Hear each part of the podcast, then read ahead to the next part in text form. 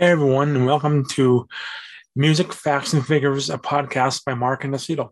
I'm Mark Inesito, and this is my first official podcast under my new name. So, as you may know, a couple weeks ago, I, I mentioned I changed my name to a of my podcast on audio only called Marco at the Darko, which it's kind of humorous and there's a story behind it, but it doesn't make sense, you know, it doesn't follow the line of music and it sounds kind of raunchy.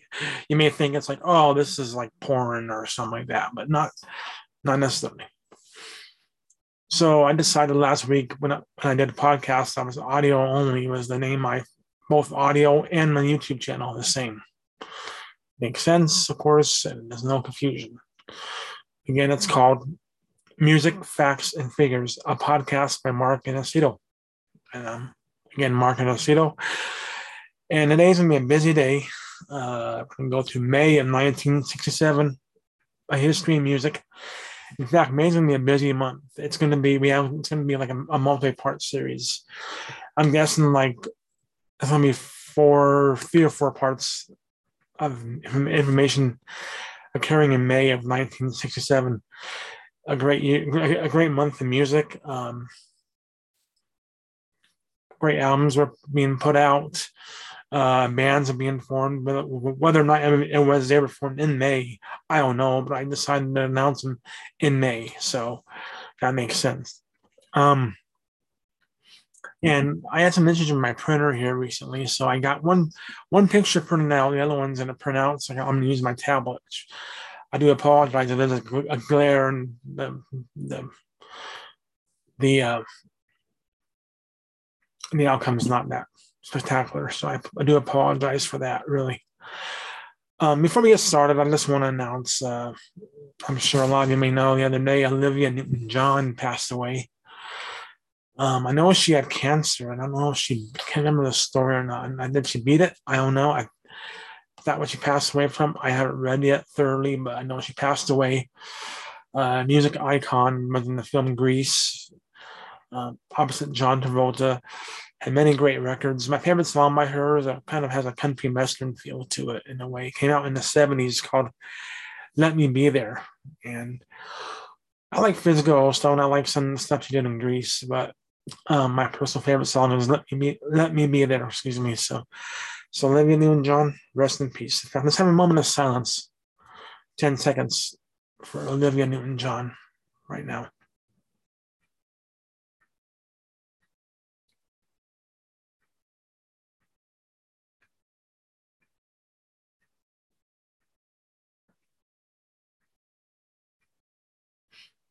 Great talent. She was a great talent. Amen. So let's get started. Um, before we get started, I'm having a ice cold brew at three o'clock in the morning here. Coors, keep it local, guys. Go in Colorado. Mm. Cheers. Oh yeah, ice cold brew. So May of 1967. What a month that was. Pictures right well. Bear with me on that, please.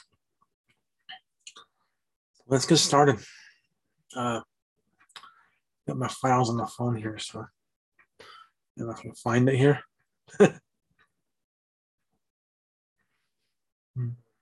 where are you at? Oh, I know where you're at. I'm, I'm excited about this about me.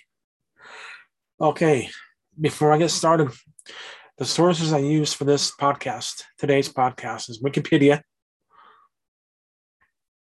uh, faroutmusic.com.uk, theguardian.com, and the book Psychedelia 101 Iconic Underground Rock Albums by Richard Morton Jack, published in 2017. Here we go. R&B singer Linda Jones releases the 45 Hypnotized. Sonny and Cher released the 45 Plastic Man back with It's the Little Things. The West Coast pop art experimental band released a cover of Frank Zappa's Help I'm a Rock. back with Transparent Day. R&B group The Fifth Dimension released the 45 Up, Up and Away. It's a good song. Los Angeles The Doors released the 45 Light My Fire back with the Crystal Ship. The Doors performed Light My Fire on various television shows, including The Ed Sullivan Show. They were asked by producer Bob Pritchett not to use a lyric higher during the line, Girl, we couldn't get much higher due to its probable drug reference. They agreed and rehearsed it as Morrison would sing, Girl, we couldn't get much better. During the live performance, Morrison sings original unchanged lyric. As Jim Morrison left the stage, Sullivan didn't shake his hand. so this is a picture of the Doors, um, popular rock band in the '60s, '70s, LA band. The Doors. There it is. Let's see. Aside from the glare again, and the the, the, the back is Jim Morrison. The Doors. I love the Doors, man. Okay, move on.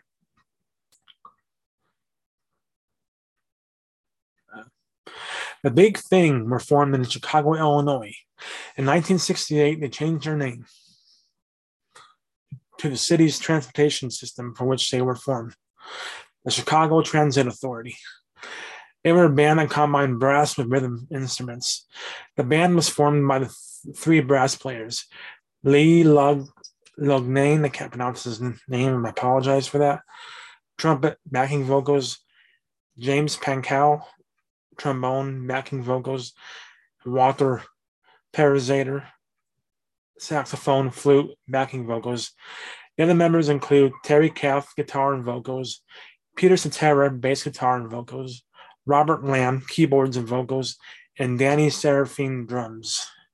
Great band, Chicago. I mean, that, well, that's what they became as known as Chicago. Because um, the Transit Authority was too long, so they stuck with Chicago. And uh, yeah, that sounds like a winner to me. This is a picture of them too, of uh, Chicago. Whether or not this is 67, I don't think it is, but Chicago. My favorite member is Terry Kath, the guitarist and the vocal, vocalist, which is right here on the far uh, far right, right there. My was kind of pointing at him. Um, he has a great voice, almost as, as soulful as Ray Charles. And you would think it's Ray Charles singing, but it's it's him. Great guitarist too. In fact, there's a story about Jimi Hendrix uh, caught them in a, in a show and backstage told them that hey, your guitar is better than me. So humble person, Jimi Hendrix, for you. okay. Here we go. Newly formed band Traffic from Birmingham, England, released their debut 45, the Middle East Eastern, the Middle Eastern, excuse me, influenced Paper Sun. Traffic was formed by Steve Winwood, who had previously left the Spencer Davis Group. Traffic combined sounds such as psychedelia, jazz rock, jazz fusion, and folk rock, along with some Middle Eastern influences as well. Members of Traffic were Steve Winwood, vocals, keyboards, guitar, bass guitar, Dave Mason, vocals, guitar, and bass guitar, and sitar, Chris Wood, flute, saxophone, and and Jim Capaldi, vocals, drums, percussion. And this is a picture of traffic right here. Great band, one of my favorite bands. Steve Winwood, legendary musician that he was. Here they are, four piece band. There's Steve Winwood.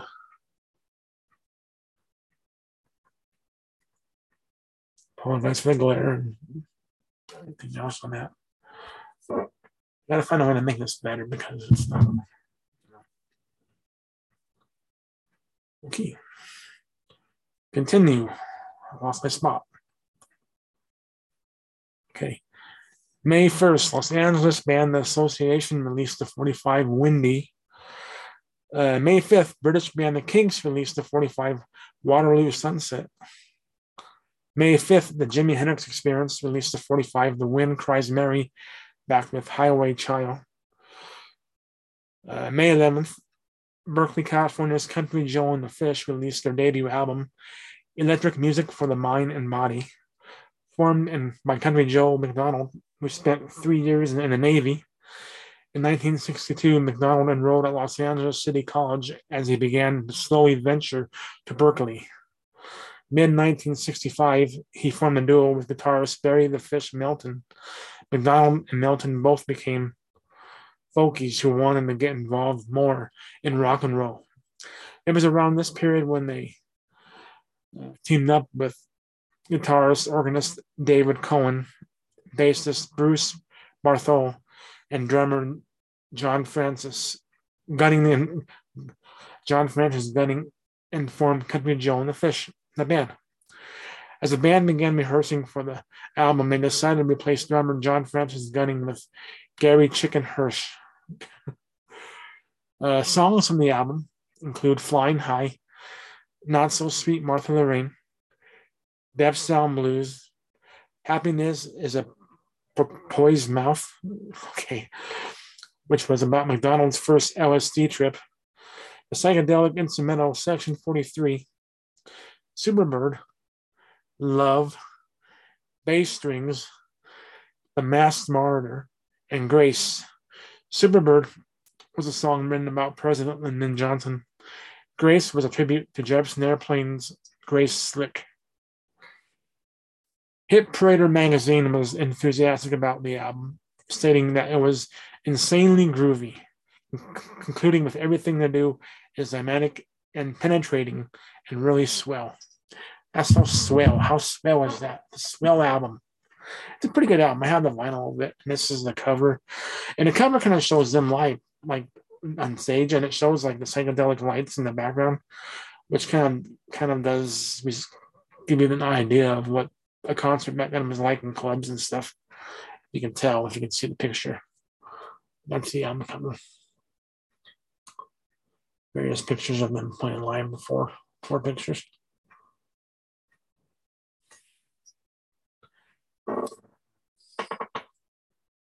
Okay, moving on, folks.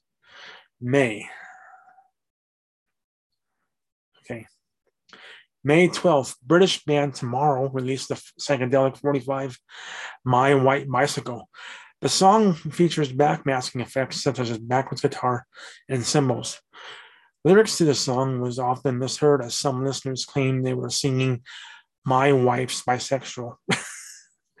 According to Wikipedia, drummer John Twink Alder states the following The song was inspired by the Dutch provost an uh, anarchist group in Amsterdam, which instituted a bicycle sharing system. They had white bicycles in Amsterdam and they used to leave them around the town. And if you were going somewhere and you needed to use a bike, you just take the bike and you go somewhere and leave it. Whoever needed the bikes would take them and leave them when they were done. May 12th, British band Procol Harum released the 45, A Whiter Shade of Pale. The song became their most popular song and became one of the anthems of 1967's Summer of Love. The song reached number one in America in a number of countries. This, the song features a Bach derived instrumental melody, soulful vocals, and unusual lyrics. The song's music was written by pianist and vocalist Gary Brooker, who had passed away uh, earlier this year. Rest in peace, Mr. Brooker. And organist Matthew Fisher. The lyrics were written by Keith Reid. The song is in moderate time in C major and is characterized by the bass line moving stepwise downwards in a repeated pattern throughout the song. In classical music, this term is known as a ground bass. Matthew Fisher plays a Hammond organ, which is called a Hammond M102. There was some similarity in Fisher's organ line in John Sebastian Bach, Johann, excuse me, John, Johann Sebastian Bach's air from his orchestral suite number three. Bach Works Catalog 1068. The air on a G string.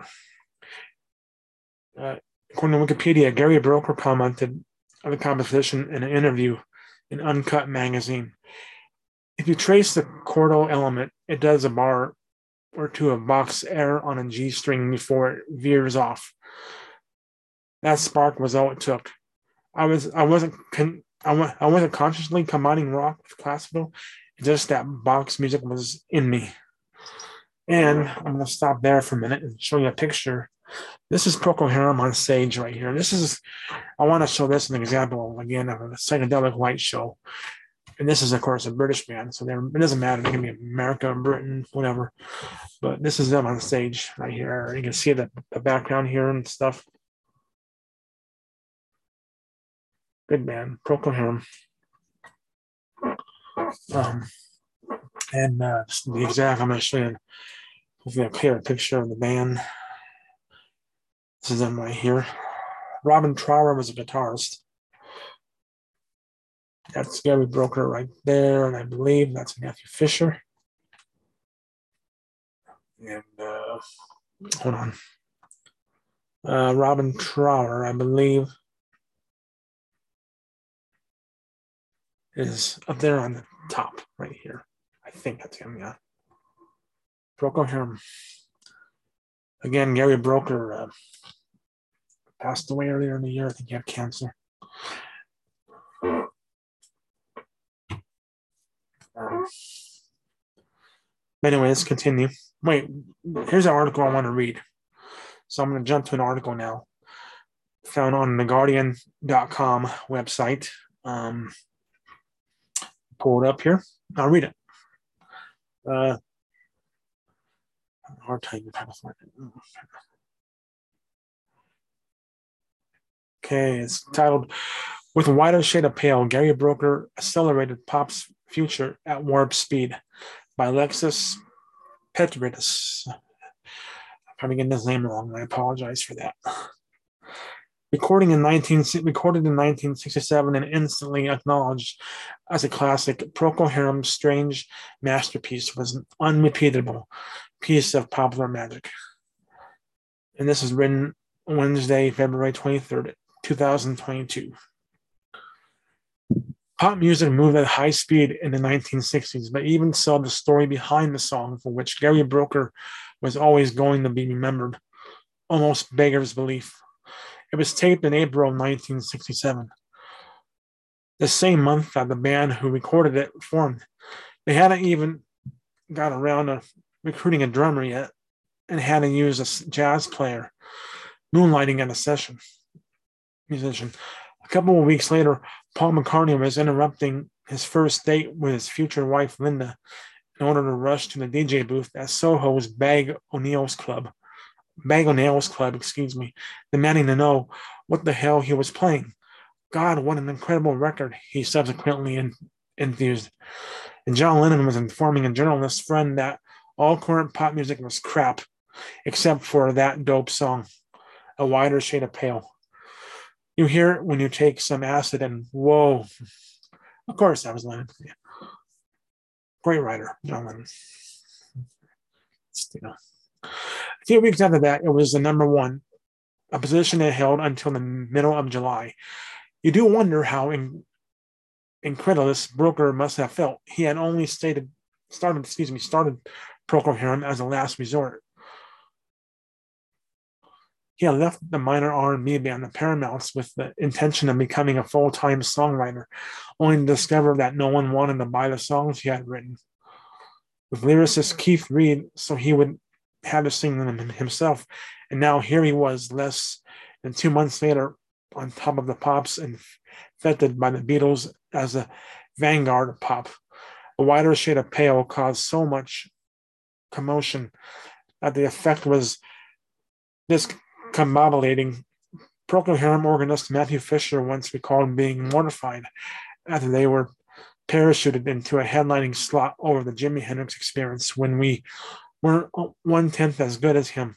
Perhaps it was just as well he didn't know that on the other side of the Atlantic, Brian Wilson and the Beach Boys, in the throes of mental collapse, on the verge of abandoning his latest opus, Smile, had taken a Whiter Shade of Pale as another single, but he was finished.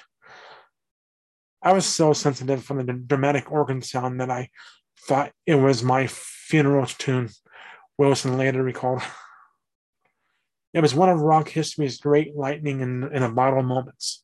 A whiter shade of pale was completely, um, excuse me, of the moment. The psychedelic era was all about opening new vistas in pop music. And if there was one thing everyone agreed on, it was that they had never heard anything like it before, while also harking the pop's recent past and pointing towards the future. Broker's vocals spoke loudly of the hours he had put in touring the R&B clubs, belting out covers of Solomon Burke and the Impressions for the nation's mods, and the tune's allusions to Bach and its dense, elusive lyrics open to wild interpretation presaged the arrival of progressive rock.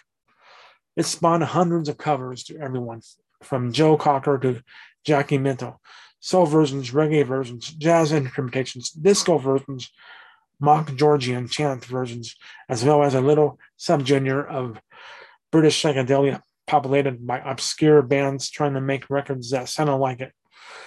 Meditations by Phyllis and Romania, Reputation by Shy Limbs are two examples prized by psych collectors. The chances of a band walking into a studio for the first time and immediately recording one of rock's impermeable classics, 10 million copies sold, by the way, um, are incredibly slim. The chances of them subsequently re- repeating that feat are almost non, non, non-existent. Excuse me. Procol Harum certainly didn't, which isn't to say that the rest of their or or sorry pales in comparison. Their follow-up Homburg was a fantastic song in its own right, which put off being audibly cut from similar cough to their first hit, stately pace similarity, haunting more imponderable lyrics with sounding like a, car- a craven imitation. Their eponymous debut album was impressively varied, leaping from the southern soul infused something following me to the epic closer. Repent, Walpurgis. I'm getting that right. If they had included its accompanying singles in place of some more whimsical filler tracks, it might have been more regularly hailed as one of the great albums of the psychedelic era. It's actually a great album. I have the CD of it, so it's a good album. Anyway, Shine On Brightly from 1968 was patchier.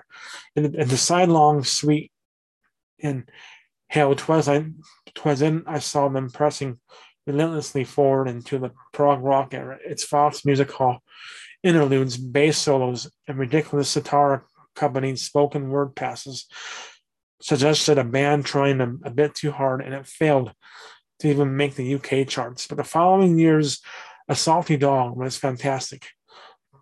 Prog that kept its pretensions in check. It was filled with superb songs, not least the beautiful title track. They proved surprisingly adaptable. Matthew Fisher's organ was obviously a key part of their sound, but when he left the band, he subsequently sued for a songwriting credit on a whiter shade of pale. They pivoted to a tougher, harder rock sound, leaning more on the talents of guitarist Robin Trower. It was a move. It was a move that suited Broker's voice on Whiskey Train or Mem- Memorial Drive. Procol Harum were uh, recognizable as the band who made a whiter shade of pale. When Trower left, they pivoted back to ornate grandeur. Their last consistently great album, 1973's Grand Hotel, was a heavily orchestrated exploration of decay and in ennui. Thereafter, diminishing returns set in. Although Broker and Reid were still perfectly capable of writing generally striking songs, um, as strong as Samson from 1974's Exotic Birds and Fruit, 1975's late period hit Pandora's Box. But they didn't seem to know what to do when the musical climate changed with the advent of punk. Whatever the answer was, it definitely wasn't Broker's idea to resurrect the spirit of hell twas in, and I record a sidelong three-part poetry recitation set the music called The Worm and the Tree in 1977's Something Magic. Procol Harum broke up shortly after its release. That said, that the changing musical climate didn't do much to dent Broker's musical career. His playing had always been revered by fellow musicians. A pre-fame Elton John never missed an appearance by the Paramounts at his local venue in Harrow Weald, squabbling at Broker's prowess on an electric piano. George Harrison got him to contribute to a succession of his post Beatles albums, and he shifted neatly into a career as a blue chip sideman, playing with Eric Clapton and Kate Bush, Ringo Starr, and Bill Wyman, the Rolling Stones. He reformed Procol Harum in 1991 and toured with them until 2019, releasing three warmly received reunion albums. Throughout it all, Broker never escaped the whiter shade of pale, no matter how loudly uh, uh, aficionados rarely pointed out the greatness of less well known Procol Harum songs. It never quite drowned out the sound of Broker skipping the light fandango and watching best-tailed versions catch the last train for the coast. At one point, Procol Harum stopped performing it altogether. It's noticeably absent from the 1972 live album, but then did no good whatsoever. The same year said live album was released, a reissue of The Whiter Shade of Pale was back on top 20. Nor did splitting up. Months after announcing their dissolution, Procol Harum had a reform specifically in order to play it a Whiter Shade of Pale had been voted the best British pop single of all time at the inaugural Brit Awards. Perhaps the Whiter Shade of Pale captured era so perfectly that it succeeded transcending, excuse me, it, none of 1967's other big songs, not even All You Need Is Love or Pink Floyd's See Emily Play. It was quite so evocative of a mystic, of a mythic, excuse me, idealized version of the British summer of love, of what the press took to calling the beautiful people drifting through London on a warm evening in a stone optimistic haze, which meant that whenever a film director or a radio DJ wanted a surefire burst of beatific nostalgia, they invariably reached for it. It turned up on upteen soundtracks everywhere, from The Big Chill to Breaking the Waves, and in 2004 was named the most played song on British radio over the last 70 years. Or maybe it was just a completely fantastic song of the kind that takes an inordinate combination of talent and luck to come up with an even once in a career. You can argue it's unfair that Gary Broker's musical legacy hinges on one song in the popular imagination. On the other hand, if you're going to be largely remembered for one song, might as well be one like that. Um,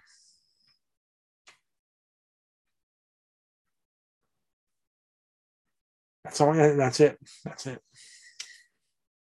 There was some other stuff in there. I'm not sure that was. That's it. Good, good article it's hard for me to make eye contact with the camera because I'm using my phone for this and I'm trying to hold it up. So, you know, anyway, let's move on. Um,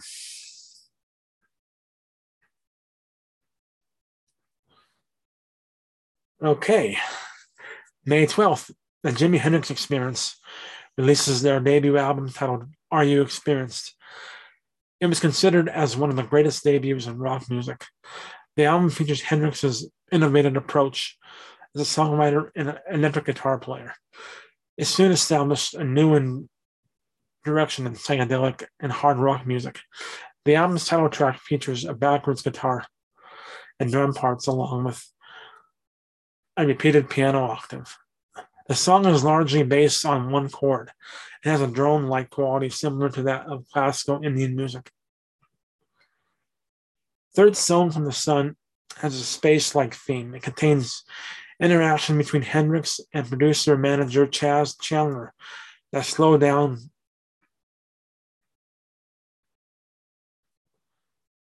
as if they were aliens from another planet. So they were singing, they were talking in like a slow down voice when you hear the song. The song also contains some of the greatest guitar playing by Hendrix. Another fact of, this, of about Third Stone from the Sun, and this from Wikipedia, was that it is considered as an early example of jazz fusion. Highlights from the British version of the album and American version combined were Purple Haze, Manic Depression, Hey Joe, The Wind Cries Mary, Fire, Third Stone from the Sun, Foxy Lady, Love or Confusion, Are You Experienced, Stone Free, Highway Child, and Red House and this is both this is both covers. This is the uh, British version of the album. Now, that producer Chas Chandler, which I'm going to mention later on again, he um, was an original member of the Animals, the British band The Animals, and they kind of they didn't really they kind of broke up in a way, but reformed again. But some of the members quit, and um, he went on to produce Chas Chandler he produced and managed for the Jimi Hendrix Experience, and this is the this is the British version of the album cover. Okay, let me try to brighten up a little bit. It looks kind of dark. I like the glare. Hold on, let me try to do it better. I apologize. No, whatever. That's Hendrix up there on top, obviously the one standing up. Um, this right here in the red shirt is bass guitarist Noel Redding, Redding and down there is drummer Mitch Mitchell. And this is the American version of the album.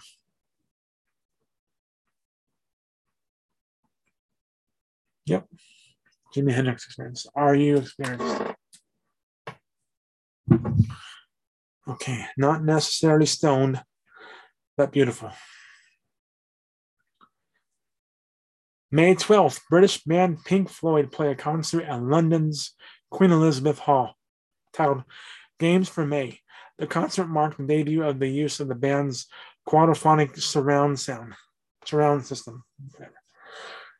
May 13th, Scott McKenzie believes the 45 San Francisco will Be Sure to Wear Flowers in Their Hair. The song was written by Mamas and Papas frontman John Phillips. According to Wikipedia, the single was used to promote the Monterey Pop Festival held in June of 1967. It has been called the unofficial anthem of the counterculture movement of the 1960s, including the hippie, anti Vietnam War, and flower power movements. May 15th, American band Sagittarius released the 45 My World Fell Down. The band invited two musicians in to record with them Glen Campbell and Brian Johnston. Both Glen Campbell and Brian Johnston replaced Brian Wilson on tour with the Beach Boys. Brian Johnston joined the Beach Boys full time around this period. Glen Campbell provides the lead vocals on the song.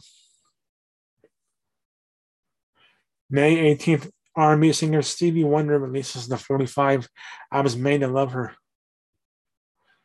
Uh, May 19th, British singer Petula Clark released the 45 don't sleep in the subway. May 19th, British singer Dusty Springfield released the 45 Give Me, T- Give Me Time back with The Look of Love. May 19th, Glendale, California's The Strawberry Alarm Clock released the 45 Incense and Peppermints, which became a huge hit for the band. They're really only hit, actually. They're only a big hit. Um, the band disliked the lyrics to the song, and so they invited a friend, Greg Munford, to sing lead vocals on this track. It became the band's biggest hit and one of the popular songs during the Summer of Love. May 19th, Eric Burdon and the Animals released the 45 When I Was Young, back with a girl named Sandoz. The band was a reformation of the original Animals, releasing hits such as The House of the Rising Sun, We've got to get out of this place and don't let me be misunderstood. Keyboardist Alan Price left, and bassist Chas Chandler went on to manage and produce for the Jimi Hendrix experience. Um, the Monkees released the, their third album, Headquarters. It was the first Monkees album to feature prominent instrumentation and songwriting by the group itself. May 25th, blues singer guitarist, um, excuse me, Albert King released the 45 Born Under a Bad Sign. May 26th, British band The Hollies released the 45 Carrie Ann. May 26th, the Mothers of Invention released their second album called Absolutely Free. Wikipedia's overview of the album goes as follows The album's emphasis is on interconnected movements, as each side of the original vinyl LP comprises of a mini suite. It also features one of the most famous songs of frontman Frank Zappa early career, Brown Shoes Don't Make It, a track which has been described as a condensed two hour musical. In the book, Necessary, Necessity is, former Mothers of Invention band member Ray Collins said that Absolutely Free is probably his favorite of the classic Mothers albums. Wikipedia's description of the music goes as follows Plastic People begins with a mock introduction of the President of the United States, who, along with his wife, can only recite the opening notes but to Louie Louie. Louie Louie is often interpolated in Zappa's compositions. Other examples appear in the Uncle Meat and Yellow Shark albums, among others. And when Zappa first began performing Plastic People around 1965, the words were set. Um, sorry, I lost my lost my article here.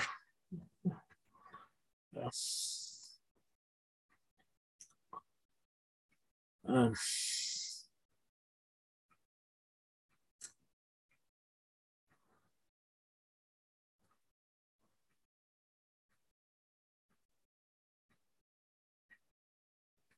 the was set in the tune of Louie Louie. Okay. The title of Brown Shoes Don't Make It was inspired by an event covered by Time reporter Hugh Sidey in 1966. The reporter correctly guessed something was wrong when fastidiously dressed President Lyndon B. Johnson made the fashion fox pass of wearing brown shoes with a gray suit. LBJ flew to Vietnam for a surprise public relations visit later that day. In the song, in the songs, America drinks and America drinks and goes home. Zappa combines the silly tune with nightclub sound effects to parody his experiences playing with drunken lounge music bands in the early 1960s. Other songs recorded soon after that use the same kind of idea, including the ninth, including "On the Show" by the Rolling Stones, released in 1967, my Friend by Jimi Hendrix, recorded in 1968, but released in 1971. And You Know My Name, Look Up the Number by the Beatles, recorded in 1967 and 69, but released in 1970. The track listing goes as follows. This is the track listing, y'all. I'm gonna find it. Okay, side one absolutely free, number one in a series of underground oratorials. Plastic People, The Duke of Prunes, Amnesia Vivace. The Duke regains his chops. Call any vegetable. Invocation and ritual, excuse me, invocation and ritual dance of the young pumpkin. Soft silk conclusion. Side two, the MOI American Pageant, number two, in a series of underground oratorios. America Drinks, Status Back Baby, Uncle Bernie's Farm, Uncle Bernie's Farm, Son of Susie Cream Cheese, wow, Brown Shoes Don't Make It, America Drinks and Goes Home, the city of it. It's good album. It's pretty good album. It's funny. It's Frank Zappa. And this is the cover right here. I'm going to show it to you. Frank Zappa, The Mothers. That's Frank Zappa on the mustache.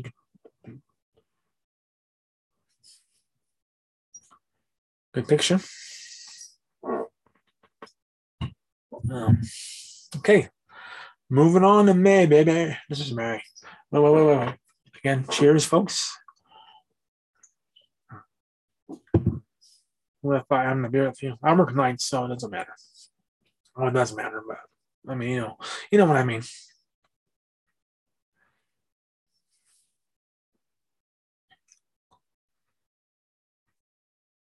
Okay. Oh, here we go. May 26th, the Beatles released what many people call their masterpiece album, Sgt. Pepper's Lonely Hearts Club Band. And uh, this is the famous cover. I'm sure you've all seen it before, but I'm, my job as a podcaster, I'm going to show it to you. Oh, by the way, I got a picture to show off. But this is the um, where's the last one, I think. Aha. You know this cover, right? Again, I'm the glare. You know, when I do this podcast, you can pull them up online yourself. I'm not not to tell you what to do. I'm just saying, you know, you can do that and kind of follow follow on, whatever. That's the album cover. The best shot I can get the album cover. And lastly, before I go, this is the picture I want to show now some about that concert that Pink Floyd held. They used their quadraphonic sound, stereo surround sound. That's Pink Floyd back in '67.